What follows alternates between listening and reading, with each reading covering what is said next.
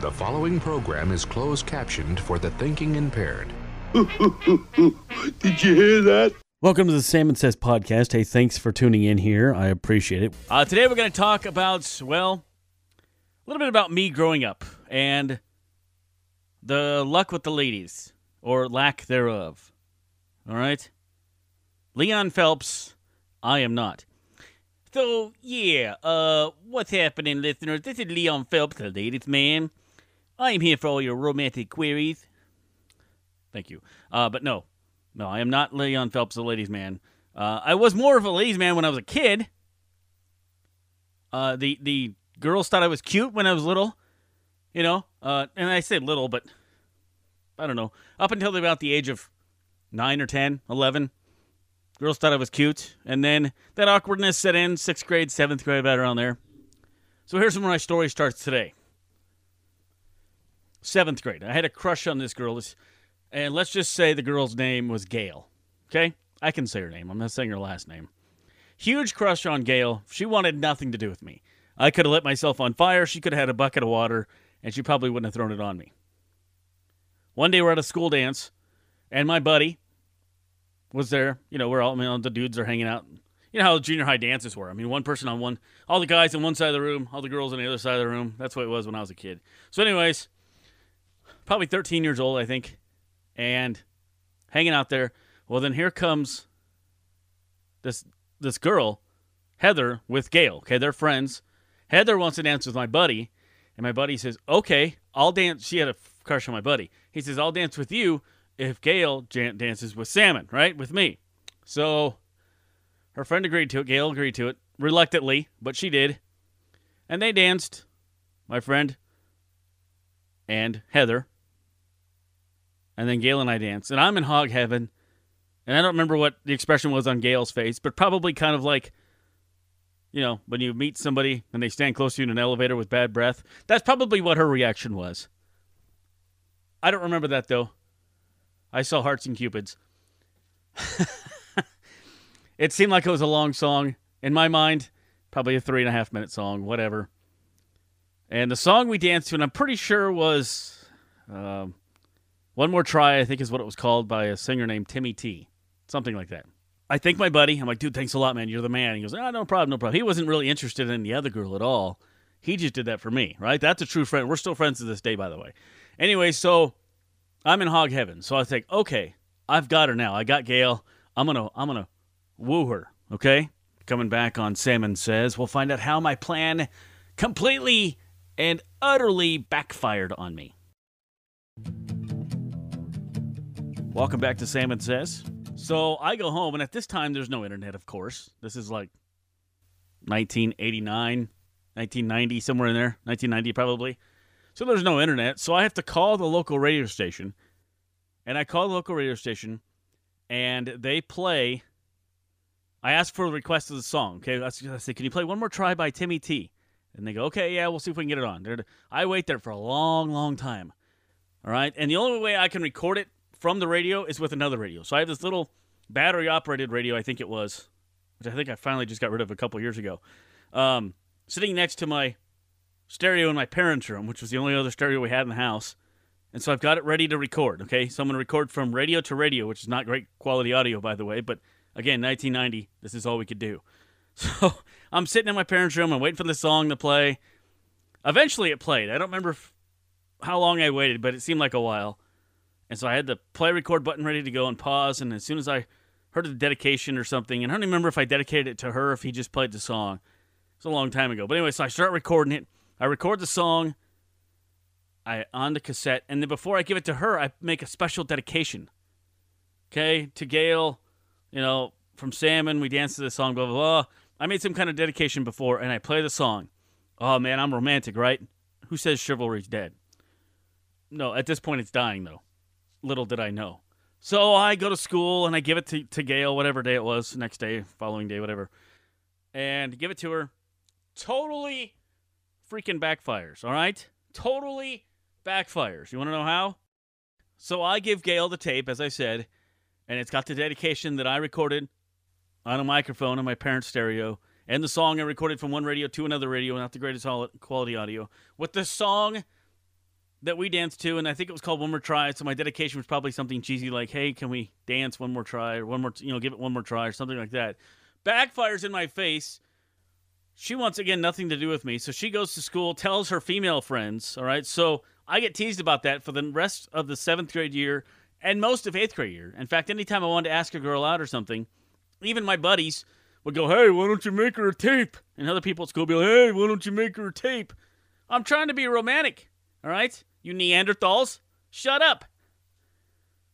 Never did live that down. I think, in fact, until this day, if you mention the Gale incident to my buddy, he would remember and start laughing. At the time, I didn't think it was funny. Really didn't help my confidence either. I did go out with one other girl in 8th grade, and that was it. Got into high school. It was a giant high school, huge, like 600 people in my class my freshman year. And I just basically, my goal was to not get my butt kicked. That was my goal. So I didn't really worry about the girl thing so much. I mean, yeah, they were there. I saw them. I didn't really ask anybody else. We moved my sophomore year to the Midwest, to a smaller town. With my class was, I think we had 100 people in it, something like that. So it got like 5-6 times smaller. But then I didn't get the attention of the ladies either. I tried, and I didn't really, I don't know, fit into their, what they were looking for, I guess, to be the nice way about it. I don't want to say that they were being snobs, but some of them were. All right, I'm going to be honest with you. Some of them were. And the ones that weren't, I wasn't interested in dating at all. So I had not a single date in high school. Not one date in high school. Man, you are one pathetic loser. No offense. Get into college, and yes, I started dating some more and that kind of thing in college. As I got older, I had, different dates and that kind of thing. But I'll never forget the day in junior high when I tried to do chivalry, and it didn't work. Coming back on Salmon Says, will I ever try chivalry again? You'll find out. While listening to Salmon Says podcast, please listen in small doses, because Salmon Says may not be for everyone. Side effects include dry mouth, nausea, vomiting, eye burning, sniffles, coughing, uncontrollable laughing, loss of money in bank account, your car won't start, thinking you're a superhero. Salmon Says podcast may not be for everyone. Other side effects include never turning off the podcast, stomach pains, helping old people cross the street, extreme happiness, being giddy, watching lifetime television, and baking muffins. Check with your doctor to see if Salmon Says is right for you. Salmon Says. Welcome back to Salmon Says. Yes, it was other times I tried to be romantic after that. The one date I had in college, I was going to pick up the girl up at the dorm, and I brought her a flower, and she says, great, thanks a lot. And she goes, I follow her down to the soda machine, and she buys a bottle of some kind of lemon lime soda, puts the flower in there. I've never heard of this before, but it acts as a vase, and the lemon lime is actually good for the rose. So look it up. It's true.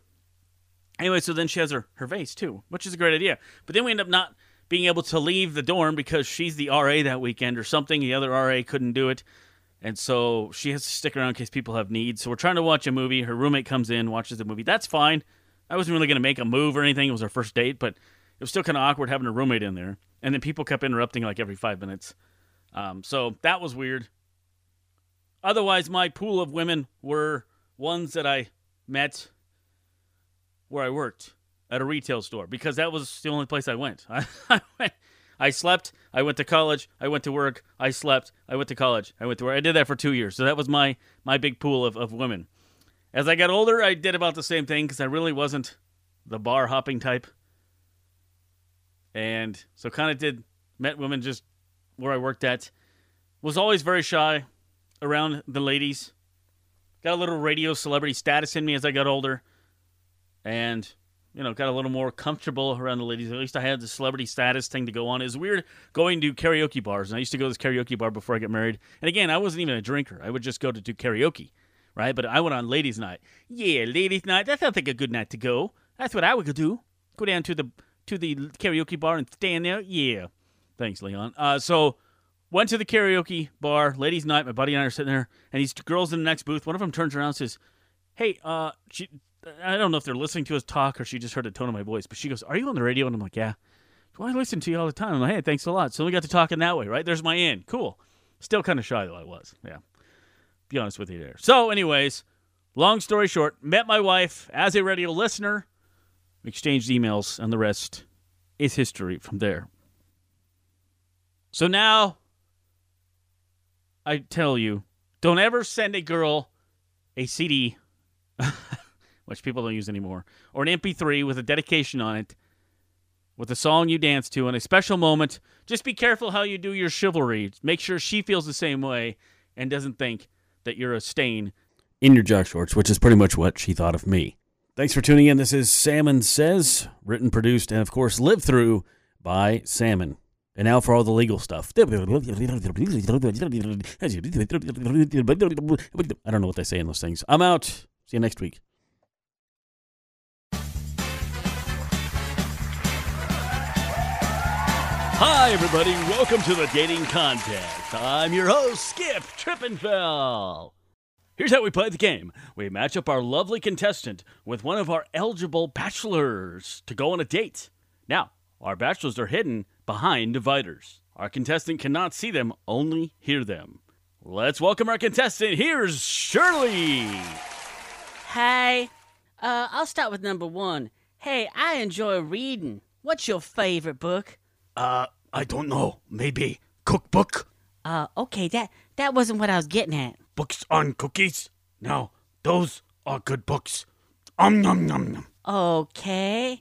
Contestant number three. Same question, sugar. What's your favorite book? My favorite book is Weight Training. I've read it 5 times. Shirley, what's your next question? Contestant number two, I enjoy being outside and going for a walk. Is this something you also enjoy? Actually, I prefer running. It's great exercise, and sometimes I just run for the fun of it. And, of course, I like to play ping pong. Number two, what would we eat on our first date? Well, I like to cook, so I'm going to make you a plate of shrimp. Ooh, that sounds good. And then I will throw in some peas and carrots, and of course my favorite drink in the world. Ooh, what? Wine? Champagne? Some beer? No, Dr. Pepper. It's the best stuff in the whole planet. And then, after that's all done, I'll give you 1 box of chocolates. Oh, you sound very nice. Contestant number one, same question. What would we eat on our first date? Cookies. What else? C is for cookie. That's good enough for me. C is for cookie. That's good enough for me. Okay, we got the idea. Shirley, do you have another question for number three? I sure do, Skip. Number three, when you pick me up from a date, what will you say to me? I will say, hang on. Hang on? I don't understand. Because I'm picking you up, I'm going to carry you over my shoulder like a caveman. This is how I pick people up. Because I have muscles bigger than your head. Now, get out of here. They're trying to get you. Now! Who's trying to get us?